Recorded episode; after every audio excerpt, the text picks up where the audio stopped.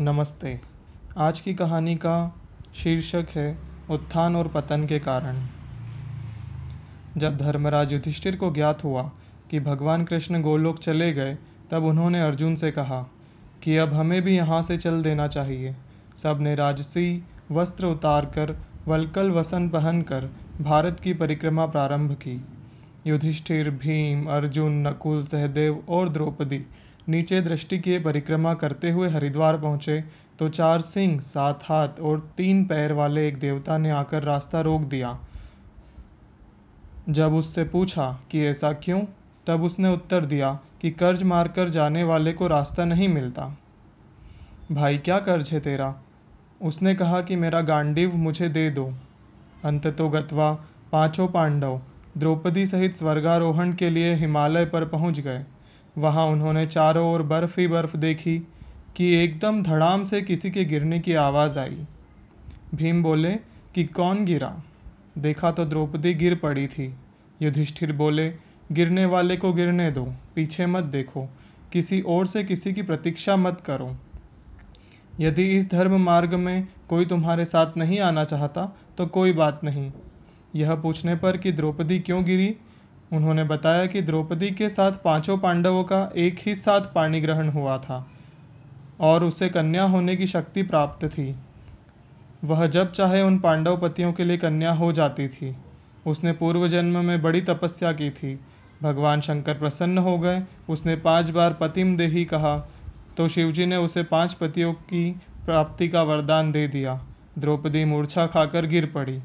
फिर शंकर जी बोले अच्छा मैं तुझे ऐसी शक्ति देता हूँ कि तू जब चाहे कन्या बन सकती है। एक बार युधिष्ठिर उसके पास थे तो भीम ने देखा कि वे द्रौपदी के पैर दबा रहे थे। भीम ने कहा, अरे, यह धर्मराज जी तो नपुंसक है, स्त्री के पैर दबा रहे थे।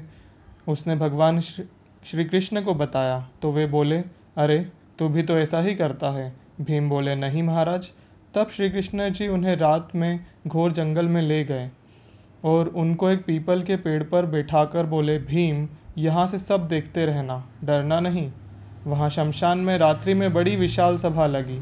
सब देवता आए, सब अपने अपने सिंहासन पर बैठ गए, केवल एक सिंहासन खाली था। भीम ने देखा कि द्रौपदी सभा में आई तो सब खड़े हो गए और प्रार्थना करने लगे द्रौपदी की। महाभारत का युद्ध चल रहा था।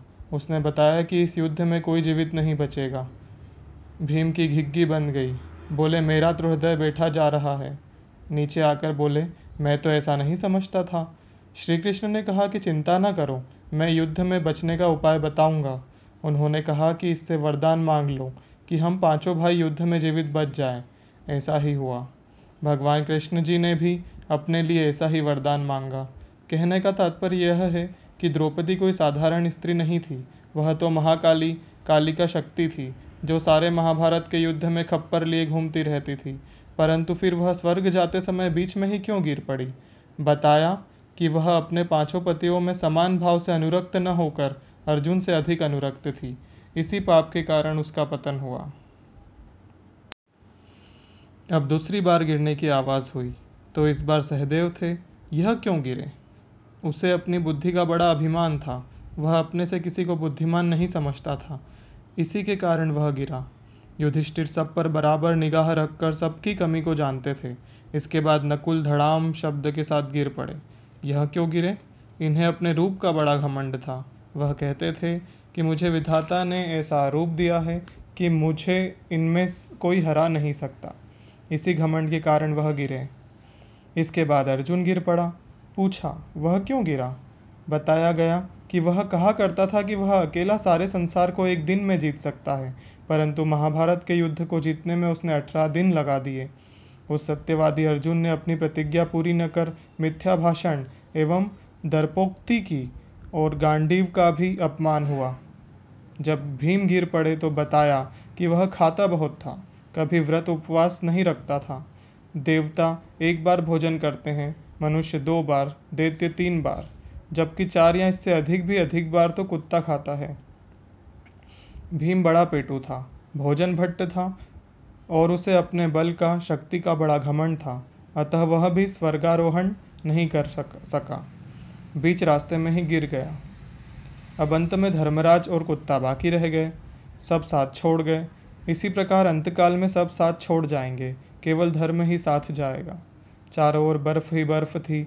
हिमालय के सर्वोच्च शिखर पर भारत सम्राट धर्मराज युधिष्ठिर खड़े थे। अपने कुत्ते के साथ कि उन्हें लेने स्वर्ग का विमान आया। कहाँ चलिए महाराज? स्वर्ग चलिए? धर्मराज ने कहा कि इसके पहले इस कुत्ते को विमान पर चढ़ाओ। देवता ने उत्तर दिया कि यह नहीं जा सकता। आप विराजे विमान पर। तो धर्मराज ने उस कुत्ते के बिना स्वर्ग जाने से स्पष्ट मना कर दिया, जिसने अंत तक उनका मार्ग में साथ दिया, जबकि उनके भाई एवं पत्नी तक साथ छोड़ गए। यदि धर्म में कुत्ता भी साथ दे तो उसका भी परित्याग नहीं करना चाहिए। धर्मराज के मना करने पर तथा उनके द्वारा पुण्य फल का आधा भाग प्रदान करते ही वह कुत्ता झट यमराज बन गया और धर्मराज स्वर्गलोक को ले गए। इस प्रकार यह दृष्टांत हमें यह बोध कराता है कि भेदभाव मिथ्या भाषण और अहंकार से पतन होता है, जबकि धर्म मार्ग पर दृढ़ रहने से उत्थान होता है।